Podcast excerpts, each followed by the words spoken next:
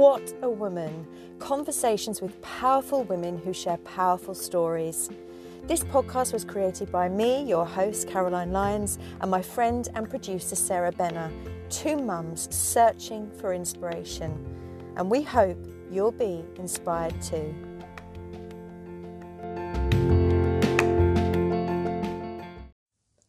Our guest today is Caitriona O'Sullivan. So I think, you know, all the baby steps add up.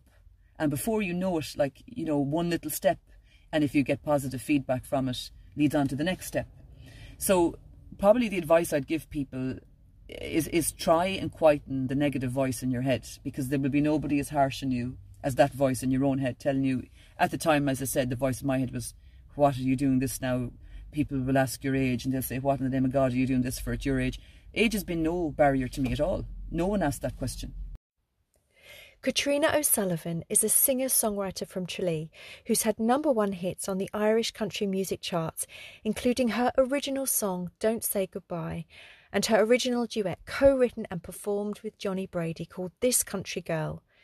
She's also just finished her 19th year as a resident judge on TG4's hit country music show Glór Tíre, and for her work on this show and her contribution to Irish country music, she is being honoured at the Hot Country Music Awards in April.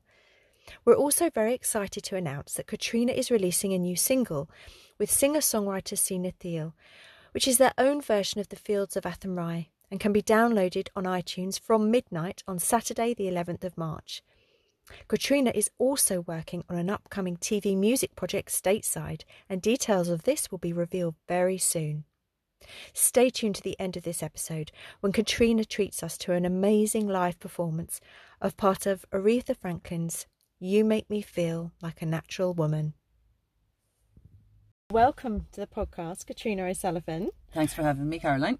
And we also have with us Sarah Benner here, who's working with me on this podcast, where we really want to focus on inspirational stories from women who are working hard to achieve their dreams and goals, and we really want to get into what it takes to do that. So, Caitriona, you are a singer-songwriter. That's right. From Tralee.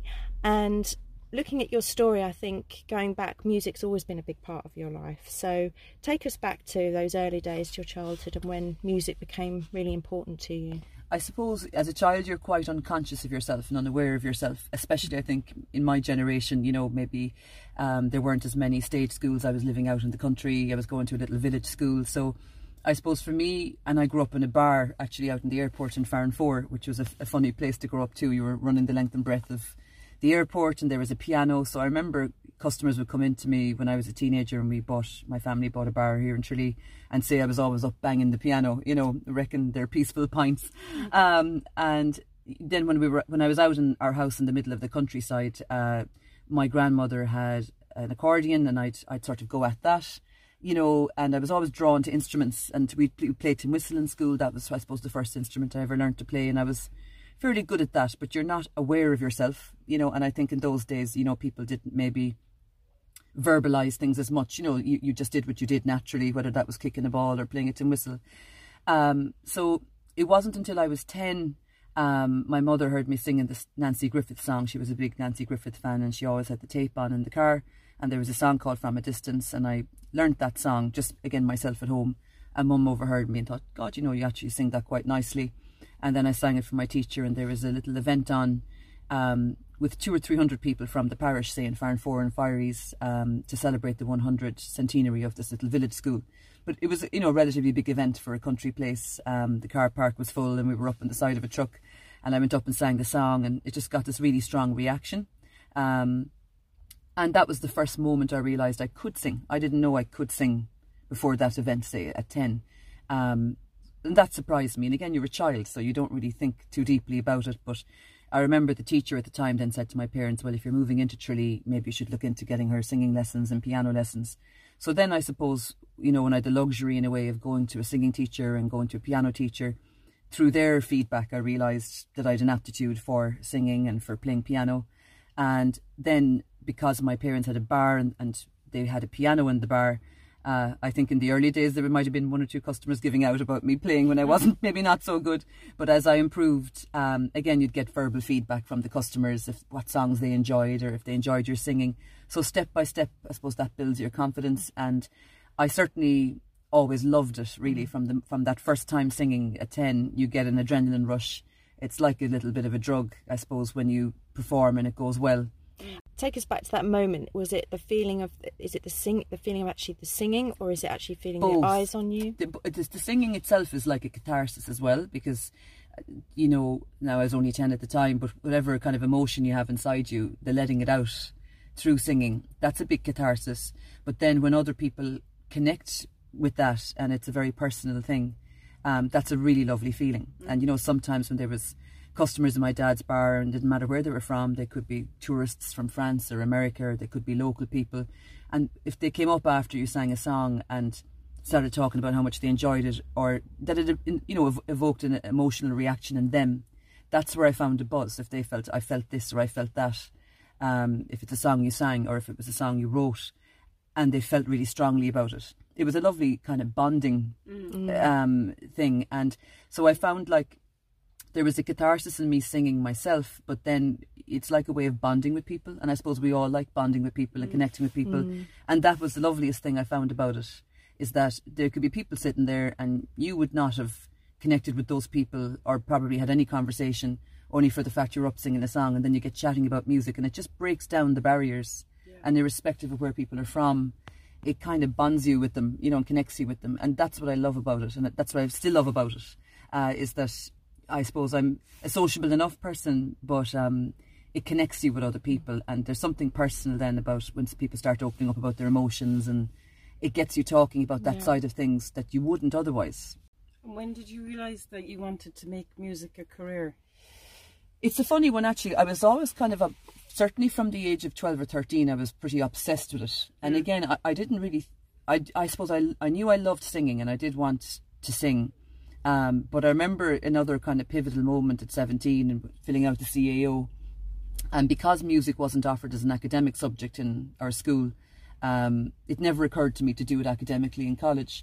And I remember saying to my mother, oh, sure, I don't want to go to any college. I just want to sing, you know.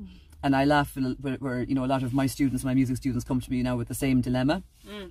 And I remember feeling, oh my God, like that, you know, 4 years to do a degree is going to be an eternity. But sure, I'm glad that she did make me do it, because I suppose academics were something I was strong at as well. And certainly knowing what I know now, you know, 3 and 4 years is not a long time just to get your degree done and have some little bit of security behind you if you're interested in the academic side of life. I mean, if you're not into academics, well then, fair enough. You know, if it's not for you, then it's no skin off your nose to go straight for the singing. But I suppose if you do have a facility for it, it's a nice thing to have under your belt, because you know, the music business is not the most secure thing at all in the world. But just because I was so passionate about it, initially I was saying, oh, I just want to sing, and anything else is just going to delay me and hold me back. But I'm glad that she did advise me to go and do the degree. Side by side with that, then I was studying Irish as well, and studying vocal training with Veronica Dunn, who gave me a very rigorous, gruelling training. She's a fabulous woman. She'd been living with her for a couple of weeks too. But you really got put through your paces, and that gives you confidence too, because it was also great preparation for singing in the studio, because she might get you to sing one line for an hour. So when people would say, do you mind singing something a good few times over in the studio, that's water off a duck's back to me, because with the opera training, you might spend an hour on one line. So it was pretty intense, but it was great preparation, great training. Now, you're on a big journey with music, because then when I stepped away from the opera training, you kind of had to find your own voice again.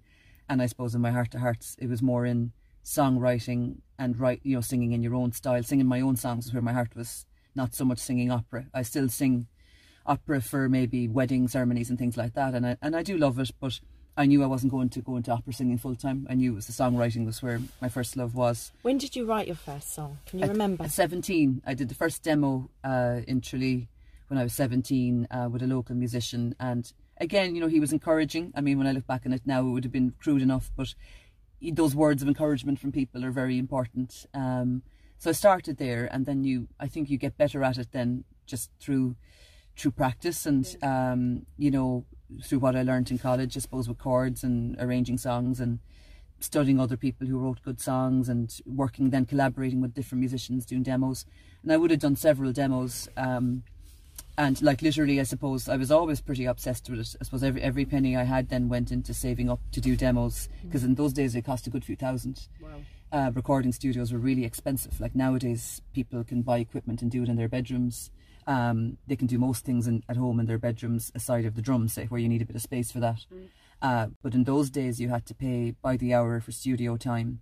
And it was really expensive. You were living in Dublin at this time? I was living in Dublin, and my sister laughed. She said, you know, my mum used to come up and be traumatised because I'd holes in my socks, because whatever money I had went on recording, not buying clothes. You know, you'd have your couple of items you'd wear in a night out, but I could go walk around the place wearing any old thing to a certain point, and apparently she was traumatised and holes in my socks.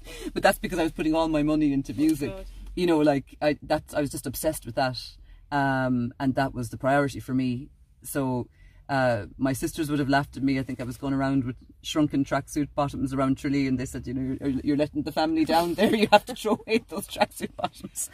But you know, like it's funny because I would spruce myself up no end if there was a gig on, yeah. You know, because to make yourself presentable for your audience. But going around the place day to day, then, you know, that just wasn't my focus. You know, my focus was the next demo, writing the next song, making it as good as possible. You got a break, didn't you, in your 20s? I did. The Irish language actually was what gave me my break, because I suppose because it's sort of a niche thing, it helped me get on a music show on TG4, and there was a record company at it called Rosette Records, and I had a particular song, I suppose, kind of a pop ballad called I'll Be There, that I'd written about my dad after he lost his brother in a fire, and it was about someone going through, I suppose people found it touching, it was about someone who'd gone through a lot of different difficult life experiences, but still was trying to, you know, was a strong person and a positive person, and that I admired that, and that was the sentiment of the song. And it was a special enough song, I suppose. They kept telling me to try and write another song like it for years, and that was annoying because you can't rewrite the same song. But that was kind of our first hit off the album, if you like. Then we did do an album together with Rosette Records called Fallen Angel, and looking back, I was very lucky because I suppose my boyfriend at the time had a lot of friends who were musicians, and I possibly, you know, took for granted. I was very hungry to get a record deal, but I suppose he kind of pointed out to me that a lot of his friends who were musicians, you know, wouldn't have got that break or had to continue paying for everything themselves, especially in those days. Like nowadays, it's far more doable to do things more cheaply, but back then everything cost thousands. Doing the video cost thousands, recording time cost thousands. Musicians, you know, it was Celtic Tiger times, you know, charged a lot.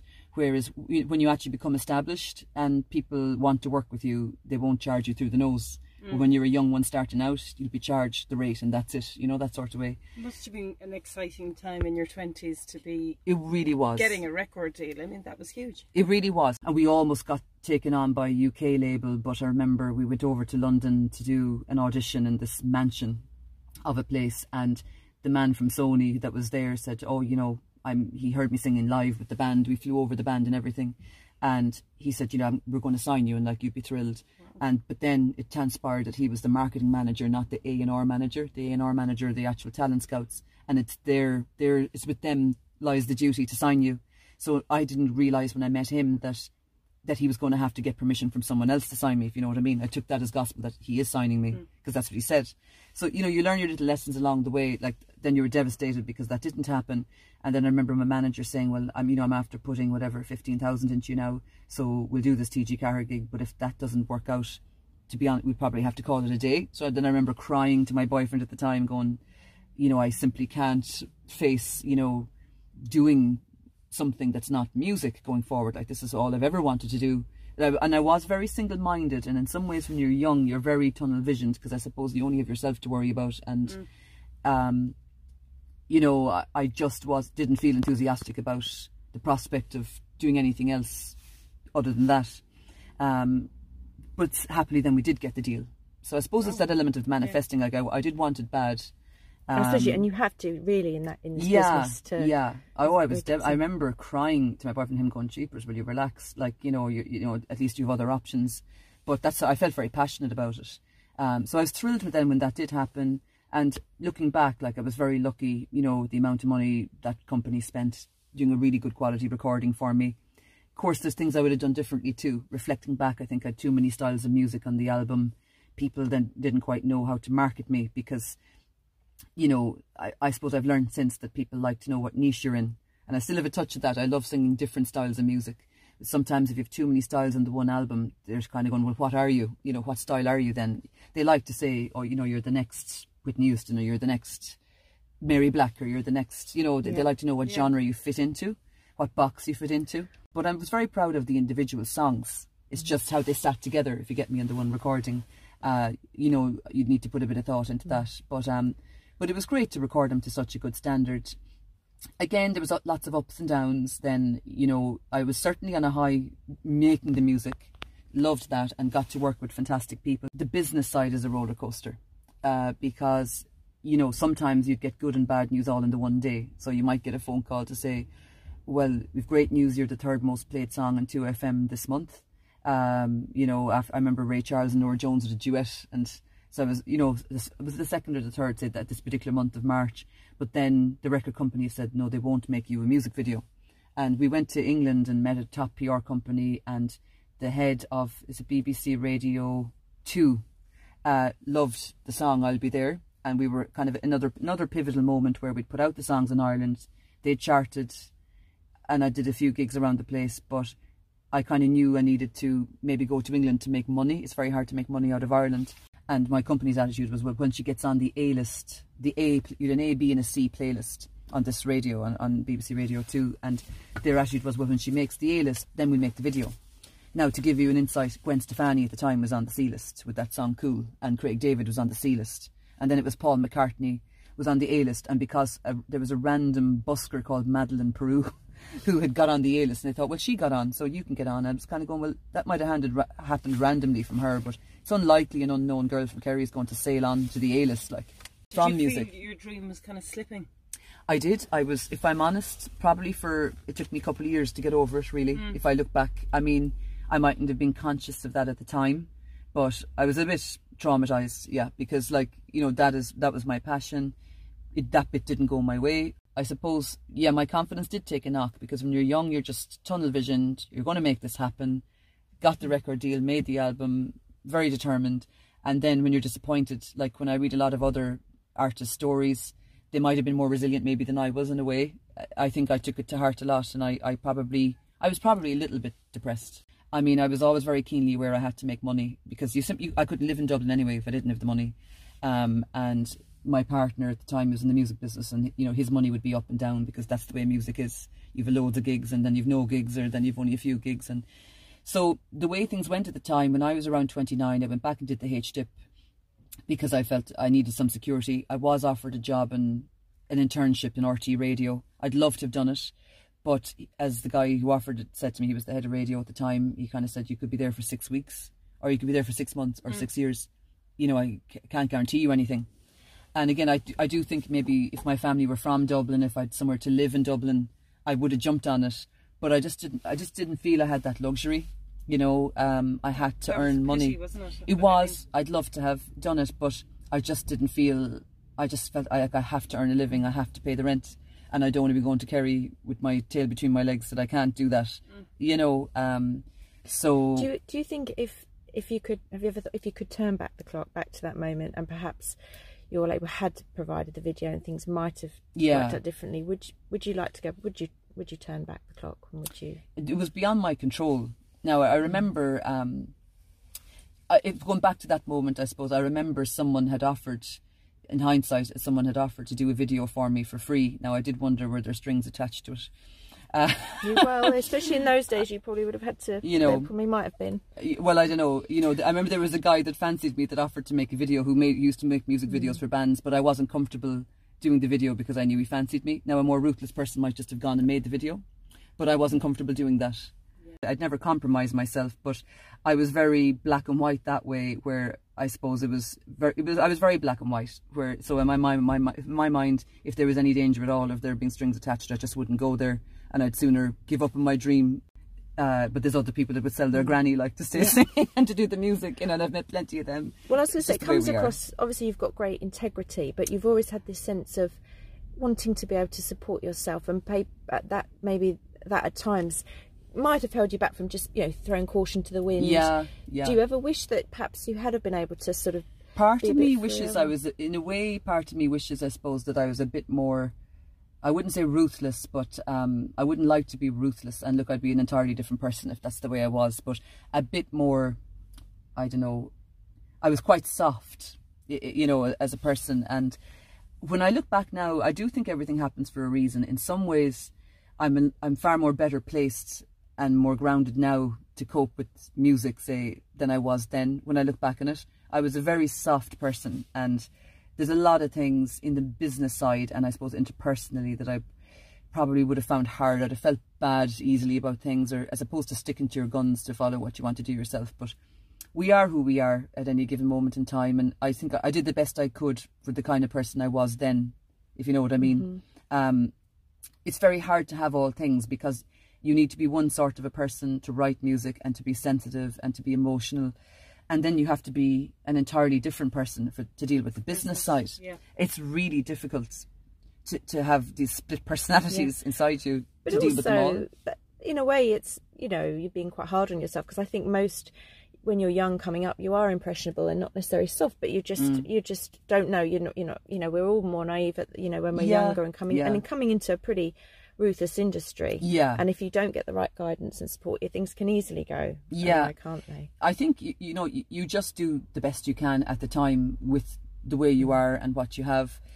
You know, looking back, you know, yes, I might wish looking back had, you know, that I would have been a bit tougher, or and possibly maybe a bit more resilient, that I didn't get so down about it, you know, and just kind of drive on in a way. But then it was hard at the time, because you know, I did have a very keen sense of financial survival as well, and I certainly didn't feel happy about being down to my last, you know, couple of euro when the record company advance ran out. I didn't like that feeling at all, and I can't stand being reliant on other people. You know, again, there's other musicians I know where they'd be quite happy to live on someone's couch or bunk in with a friend, but I'd have an abhorrence of, how do I say, using at anybody, or you know what I mean, preying upon anyone else's generosity. So I would hate that, and I'm very independent.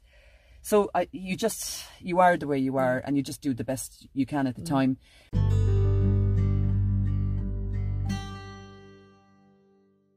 How much pressure do you think female performers and artists feel to look a certain way to be successful? There's definitely a pressure there, without a doubt. You know, I was saying to you earlier, like, you know, I would always just have dressed how I felt comfortable, and I would certainly have presented myself as nicely as I could going to a gig, because I feel like you owe your audience the respect. If they're going to pay money to come and see you, the least you can do is brush your hair and, you know, present yourself as best you can and put on a bit of makeup and things.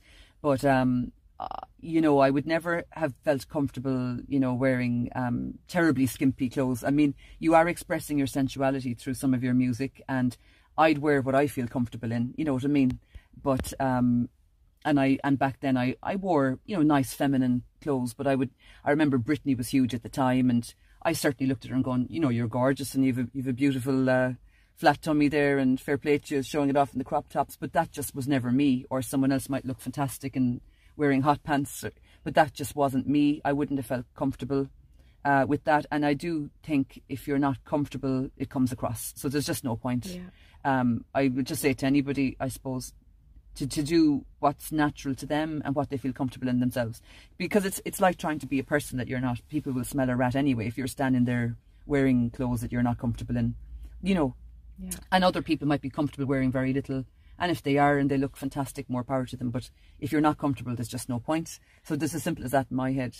And I would like to think, I suppose, it is nice to have, I think, some examples of female singers where they look lovely, but, you know, not all the emphasis is on so much on image, you know, on image, or on wearing, you know, such skimpy gear that all the emphasis is on that. I just think it's nice when there's a bit of a balance. Now, I do look at them and go, cheapers, fair play to you, look so toned and you look fantastic and you look so fit, and, you know. But then there's another part of you when you've daughters yourself, and I teach as well, and it does put kind of pressure on young ones, and you kind of have to...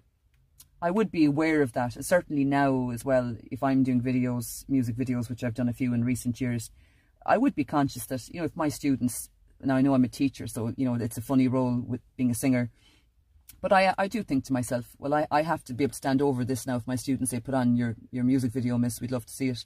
I don't want to be embarrassed about them watching it. Now, I know not everyone is a teacher as well as a singer, so that's not an issue maybe for them.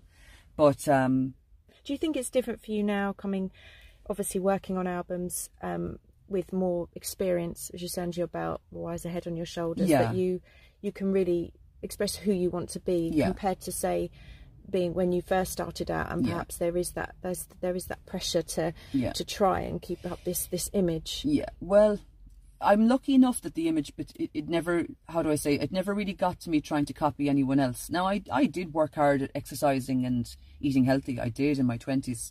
You know, I remember I used to walk everywhere, I used to go to the gym on top of that, and I was on numerous protein diets. I couldn't really stick that now, I don't think. I did try hard to be as fit and healthy as I possibly could, because you do need that confidence to go on TV, especially because TV adds weight to you as well when you're on camera. I certainly tried my hardest to be the best version of myself, but I didn't wear clothes that I felt uncomfortable in, mm-hmm, you know. So I definitely tried to put my best foot forward, be the best version of me. I still try that now. Of course, as you get older, you work hard at that too. But now I look at it as something for my health. And, you know, to be honest, every friend of mine I know really works at being healthy. And it's the only kind of way to go, really. You know, if you're going to sit and eat McDonald's every day, you're not going to feel too fantastic about yourself. Yeah.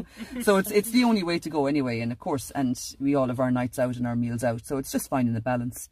But, you know, I kind of try and keep things actually quite simple in my own head in relation to image and body and health, which is just wear what you feel comfortable in, be as healthy as you can for yourself, because that's going to make you feel better about yourself anyway. And I try and bring it back to how I feel about myself, because really that's all you've control over. You've no control over how anyone else sees you.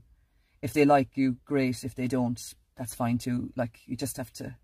Do you think you've come to that way of thinking more now in this time of your life? Yeah, you come in a funny way. Even though I'm older, you know, your confidence definitely grows with age.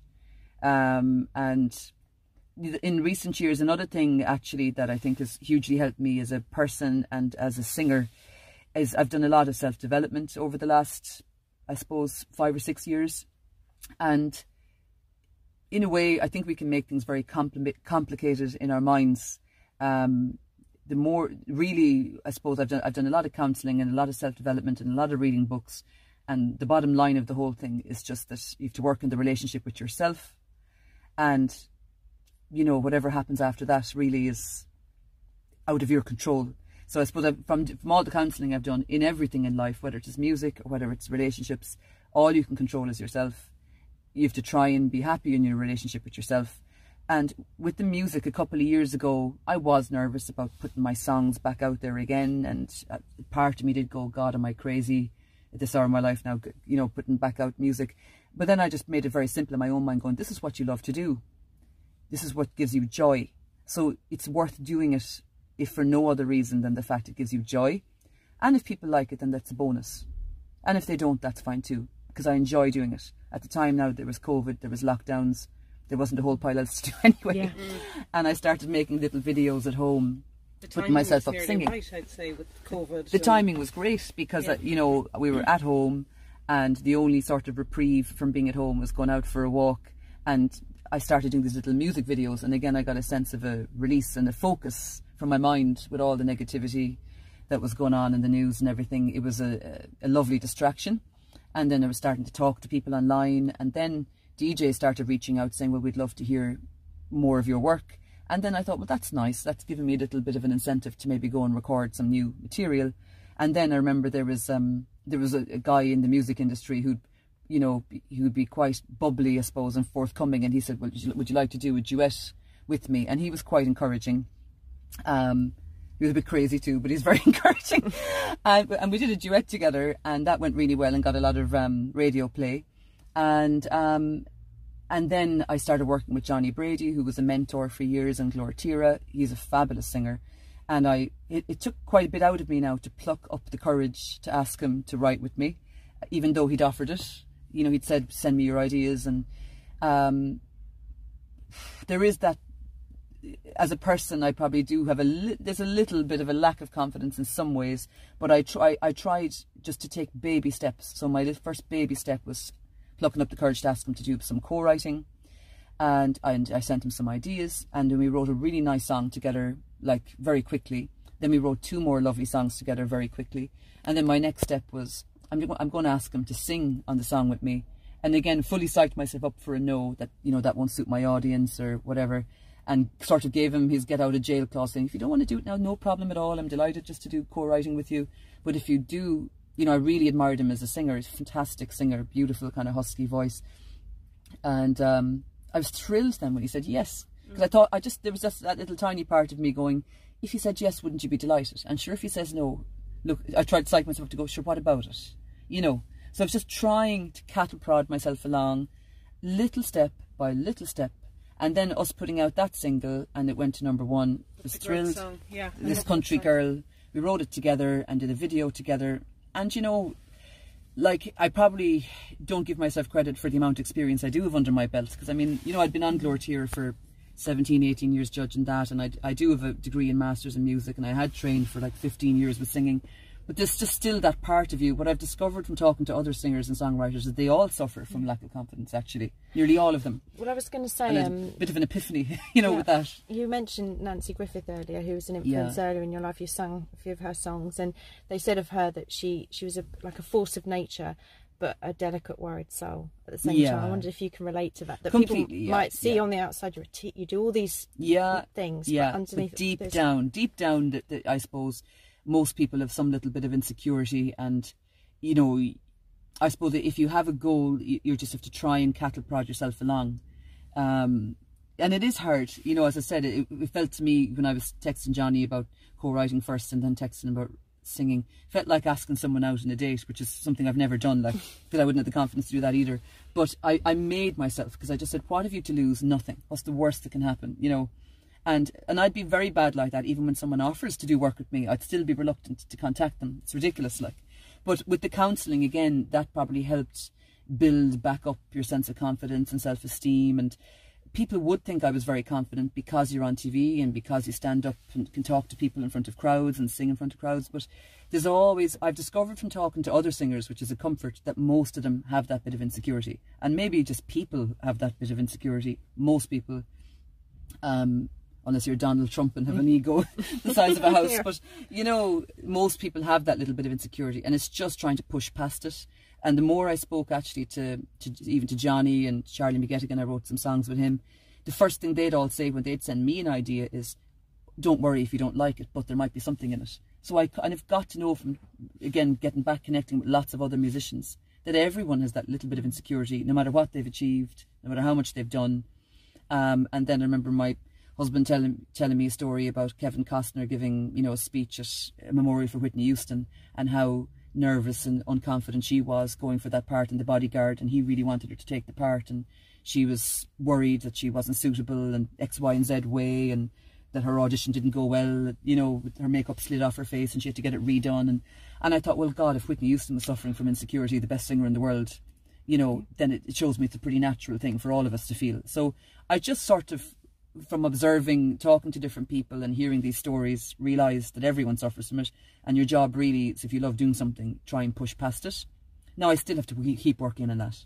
But isn't it great that you took those baby steps? Because what a great single, as you said, it went to #1, I think, on the Irish country music charts. Yeah. I had it, I mean, on a loop in the kitchen this week, preparing for today. I think my husband kept worrying that I was going to try and get him to slow dance to it. It's such a sexy kind of romantic song. I love that song. I think it's great. Yeah. And Johnny is good as well. Oh, he's super. Yeah, yeah. Good together on it. Yeah. I think. Yeah. What advice would you give to mothers who are going back to careers, say after having children? Like, I mean, that's a... Again, I just think all those little steps add up. Like I say, in this instance, my first baby step was putting up a video on Facebook. And that doesn't seem like a big thing. That was a big thing to me at the time, particularly because I am a judge in a show. That little negative voice in the head said, oh, if people don't think it's good now, they're going to say, what the hell is she doing judging other people in a show? And look at the state of her video. And that was the negative voice. And then I just had to tell that voice, be quiet, and go back to, this gives you joy, just do it, and just put it up. And that seems like a small thing considering the amount people put up on their Instagram and Facebook these days. But it wasn't a small thing to me at the time. So I think, you know, all the baby steps add up. And before you know it, like, you know, one little step, and if you get positive feedback from it, leads on to the next step. So probably the advice I'd give people is try and quieten the negative voice in your head, because there will be nobody as harsh on you as that voice in your own head telling you. At the time, as I said, the voice in my head was, what are you doing this now? People will ask your age and they'll say, what in the name of God are you doing this for at your age? Age has been no barrier to me at all. No one asked that question. It's very refreshing to hear. I think I might have done, you know, 25 interviews. Maybe one person asked, how old were you? And when I made a joke about it, they said, oh, you're only a baby, because maybe they were 7 or 8 years older than me, you know. That's like, it really is. It wasn't a barrier. Actually. It wasn't a barrier. And I thought with music now that it might be, it was not. And so the only person putting up that barrier was myself. And very often I have found anyway that the perceived barriers in your own mind, the only one putting them in your way is yourself. And if you keep your intention pure with what you're doing, if you're motivated from a place of, you know, for me, I wanted, I suppose, to do something that brings myself joy. And if it brings other people joy, I'm delighted. I don't expect everyone to like it. If they don't, that's fine. But if enough people like it, and you know that there's an audience for you, because I suppose being a musician, it's grand pleasing yourself, but you do have to have an audience to buy your song and to make a chart and to come to your gigs. You know, if you get enough positive feedback, it spurs you along to your next step. But there is an element of life where I think you need to say to yourself that you're going to do something because it brings yourself joy, because you can't really control the rest of it either. Obviously, to sustain yourself as a musician, people need to like it enough to buy it and come to your gigs. There is that aspect. But if something brings you joy, just do it, and try and quieten down the negative voice in your own head. That can be challenging.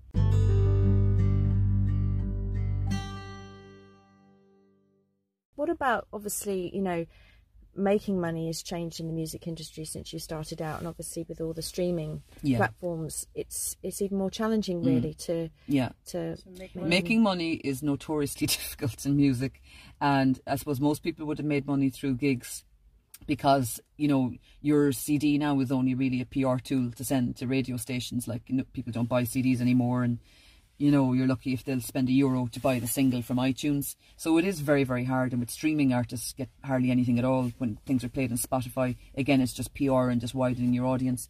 So I suppose where people, you know, made money pre-COVID was gigs and selling merchandise. And I know from talking to a lot of people, it's very hard for up-and-coming artists at the moment, because by the time they'll pay for a venue and sound and a band to turn a profit, even established artists are finding that really difficult at the moment. So what I've done myself is I've actually tried to work on getting TV work off the back of the profile I've built from the music.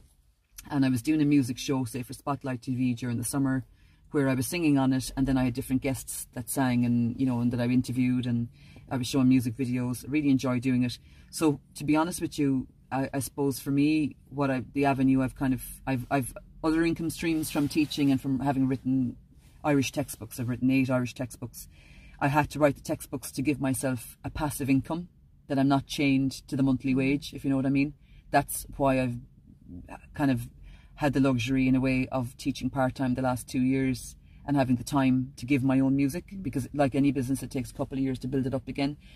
But well, I wonder if that's a luxury. I think you've worked so hard to be able to have that time. I mean, it's the only reason I had that time is because I wrote textbooks on top of my teaching job. What I mean, so, it's that you've juggled an awful lot. Yeah, over the years. The 30s kind of flew by, because, you know, like everybody, we had to buy a house and have our children, and, you know, I wanted to have children. I suppose I made that decision. Some musicians decide not to have children and just, you know, so that they don't have to worry about subsidising that end of it. But I wanted children. And it might have been a few years ago where I would have thought, you know, I won't get a shot at the music again. But again, that was just a negative voice in my head. Like, that hasn't been the case. And things have gone really well the last couple of years, thanks be to God. So for me at the moment, I suppose, getting back to your question, money-wise, I'd like to get it to a position where I could, you know, turn a profit from doing gigs and selling merchandise. But the avenue I'm going down at the moment to do that is TV work, because the TV will raise your profile and make people, you know, it's all about people knowing you. There's an American station looking at taking on our music show at the moment. Well, they've said verbally that they definitely will. We just have to sign the contracts and things. But that would open up a massive new audience to me. Exciting times ahead, isn't it, for you? Please God, now, like, right. I say until I signed the contract, you know, I probably wouldn't feel fully comfortable announcing it, but it's looking, they've said verbally that that's what's happening, so that would open up a big, big audience. And again, then I can go on and shamelessly flog my next single there.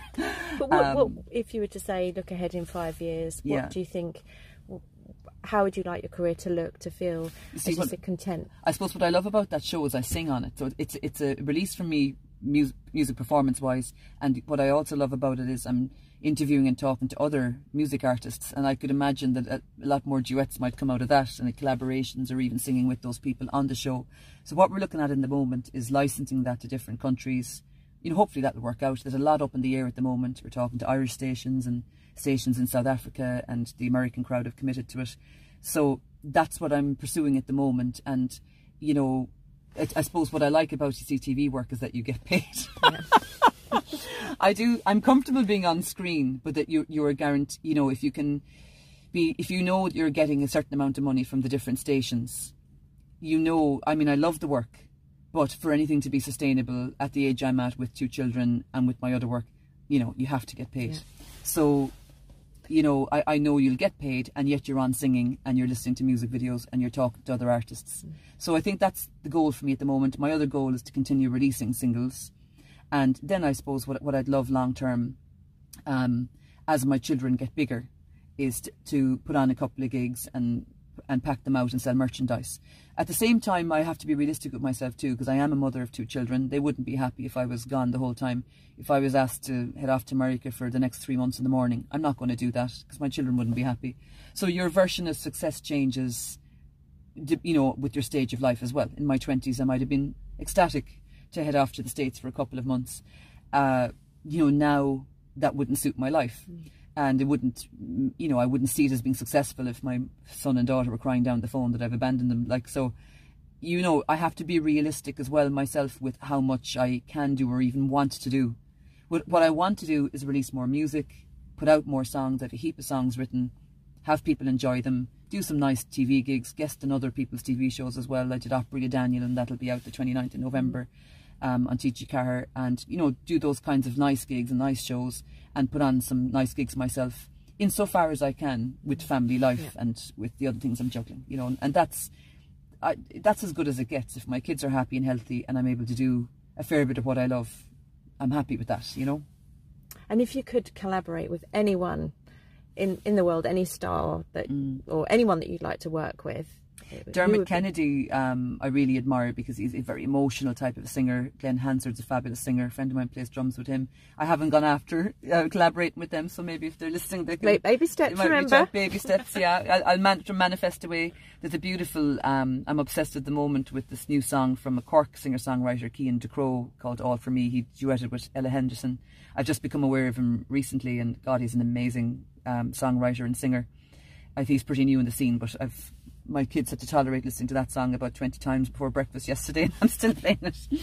So just, I get very excited when I hear other good singers too, you know. And there's been past even contestants in Glór Tíre. There was a girl, Chantal Patton, who was an incredible female singer, and I did a duet with her. And I just get excited when I hear an amazing voice or an amazing songwriter. So in a way, there's part of me where I don't really care how successful they are. It's just if I'm excited by them with their singing, and with the songwriting, I think that comes through. And again, I think if you come from a genuine place, more often than not, you'll get a good result. I did a duet with Chantal and this thing called the Ivory Sessions on YouTube, and that got a great reaction, you know, because she's a fabulous singer, you know. So I knew that was going to go well. And I think as long as you follow your heart with music, it's different to other industries. I think you just have to kind of follow your gut and come from a genuine place and just hope for the best after that. You cannot control the outcome. No more than you can control, you know, interpersonal relationships. It just doesn't work like that, you know. And just on the songwriting, I do find fascinating with the kind of some of the country pop that you've done, that you kind of combine some real catchy kind of lyrics and melodies, but then when you listen to the words, they can be really raw and heartbreaking. It's that kind of that contrast, and such an art to that. I suppose that's what I've spent 20 years working on, you know, and I'm still working on it. I suppose I study other people's work a lot, and I suppose I've been writing 25 years now, really. So with age, I think I get better at that, And then with the counselling I've done, I think I've got better at tapping into raw emotion myself, because I would say now, looking back 10, 15 years ago, I wasn't fully connected to myself, you know, and I think a lot of people aren't until they go off and do work on themselves and really study themselves and their lives. And I've learnt an awful lot from that, and a lot of it with music again is connecting to a raw place inside yourself, and also being willing to be vulnerable. I don't think I was maybe comfortable being 100% vulnerable 20 years ago, whereas now, to make a good song, I am. I mightn't be comfortable talking about it, but I'm comfortable releasing it as I sing, you know, or in the lyrics. Because again, I've kind of realised when I look at great artists that that's what they do, and you know, you're at nothing really if you're not going to kind of open up. You know, the reason people connect to a song is if they hear the emotion in it. Yeah. So, which is probably like with, is it Don't Say Goodbye, that you had a big reaction. I mean, yeah. I know there's a line, I've got it here, I want to fall to pieces, begging not to leave. Wow. That's and do you know what I was amazed at with that song is an awful lot of men actually came up to me saying how much they liked that song, which, you know, I don't know, have I, you know, an unfair perception in my own mind. That really surprised me that they related to the emotion of it. I was actually very touched by that. Yeah, it's nice. I was actually really touched by it and very surprised. You know, I think there's a soft side to them, because I suppose a lot of my friends are female, you know, and I don't have brothers. We're not giving the men enough credit. Yeah, honest to God, yeah. And I that's was allowed. Really this is a women's focused podcast. I was really surprised. Yeah, you know, I was really touched by it and really pleasantly surprised. It kind of, it's just something that stood out to me, because I probably expected women to relate, and I suppose I have so many, you know, conversations obviously with female friends that I know how they think, so it surprised me the reaction it got from men.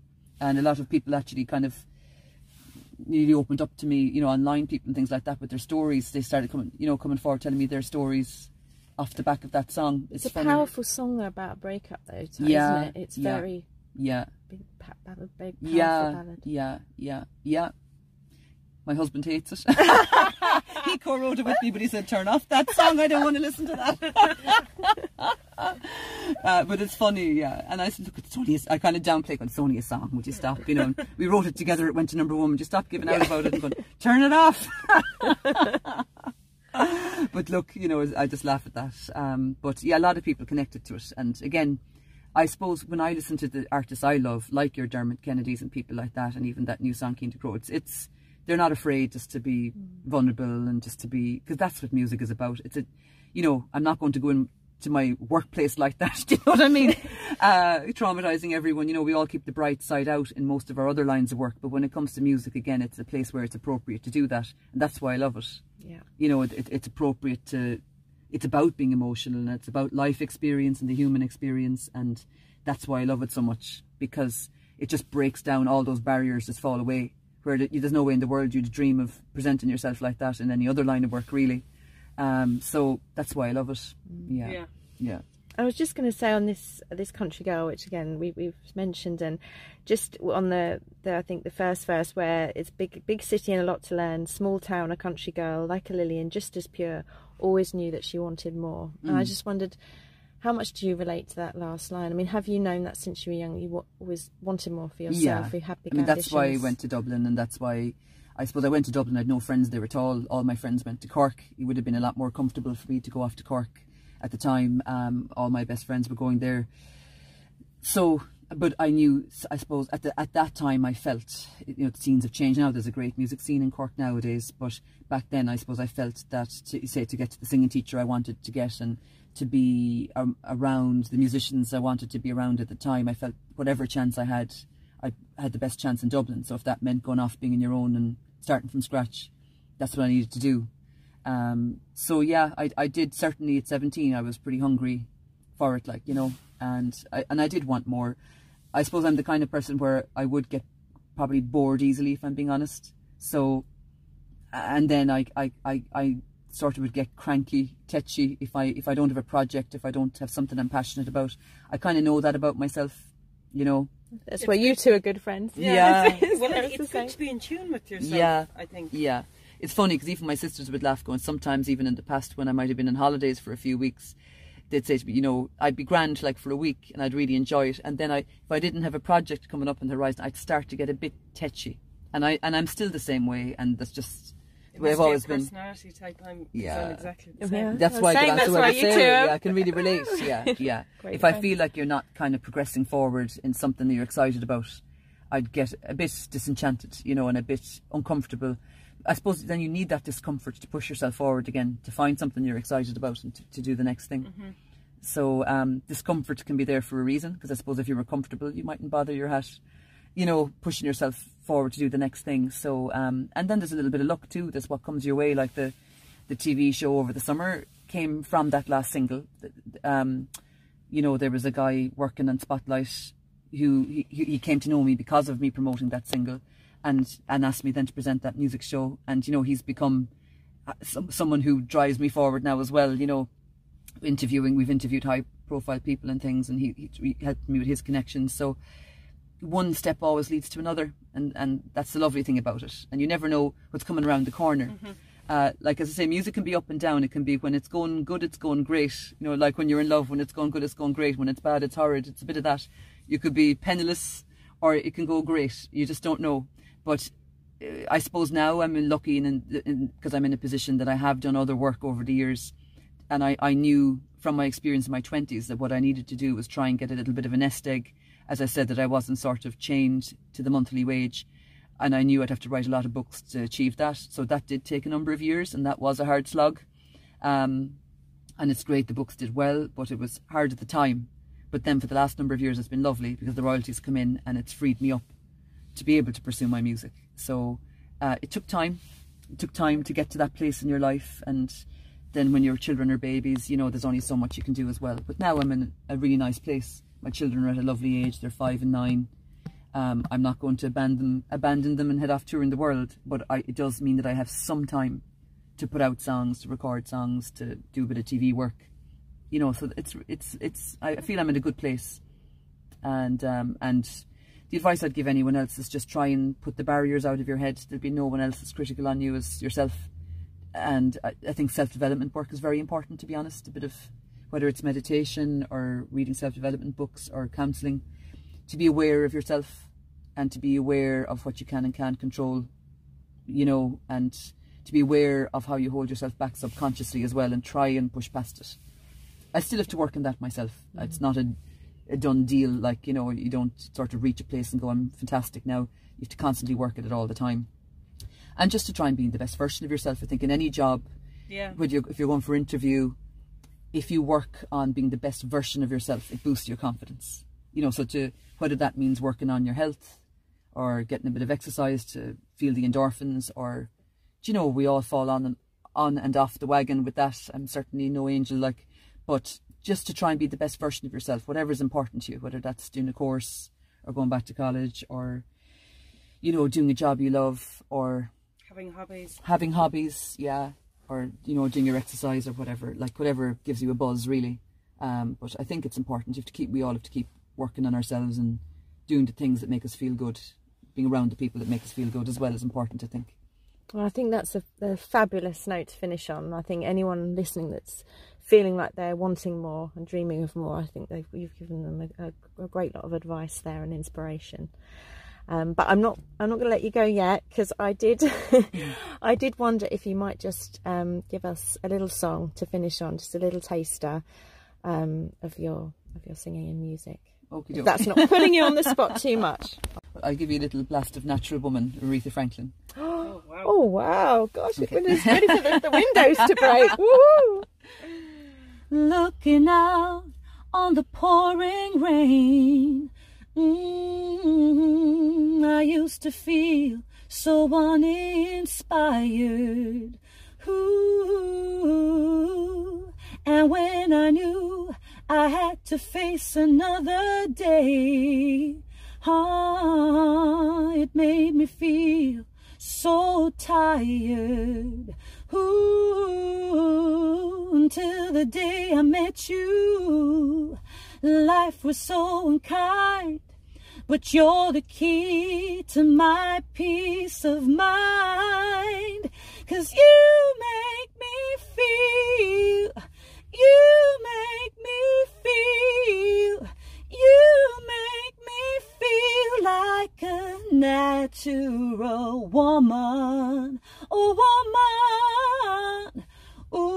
where my soul was in the lost and found. You came along to claim it. Ooh, I didn't know what was wrong with me. Ah, till your kiss helped me name it. Ooh, now I'm no longer doubtful of what I'm looking for. 'Cause if I make you happy, I don't need to do more. 'Cause you make me feel, you make me feel like a natural woman, natural woman. Wow. Wow. Amazing. World up here, goodness me. That was amazing. Oh, that was what a treat. Caitriona. Wow. Gosh, what a treat to be able to do that on the spot. What a voice. Wow, we all feel like a natural woman now. Gosh, woo. Well, thanks. I mean, gosh, I think the listeners will be wanting to find you and look out for you. Tell us where can listeners find your music and follow you? I'm on Instagram at Sullivan Caitriona, and I'm on Facebook under Caitriona O'Sullivan, C-A-I-T-R-I-O-N-A, because there's so many spellings of Caitriona. I know, I don't spell it. And I'm on I got YouTube, that wrong. And I'm on YouTube as well under Caitriona O'Sullivan, C-A-I-T-R-I-O-N-A. This Country Girl is up there with Johnny Brady. I'm on Spotify as well. This Country Girl is under Johnny Brady's account on Spotify, and then Don't Say Goodbye is under my own name. And apparently we're big in China with Summer Wine. 1.8 million views over there, so we might do the old Chinese tour soon, you know. It's on TikTok. I have no idea. Now, that was Desi, the guy I did the duet with. I don't know how that happened, but apparently so. So yeah, that's the funny thing about it. First stop of the next exactly, the world tour. Exactly, yeah, that's it. Thanks so much, Caitriona. You're very welcome. Thank you. That was absolutely super. Thank you.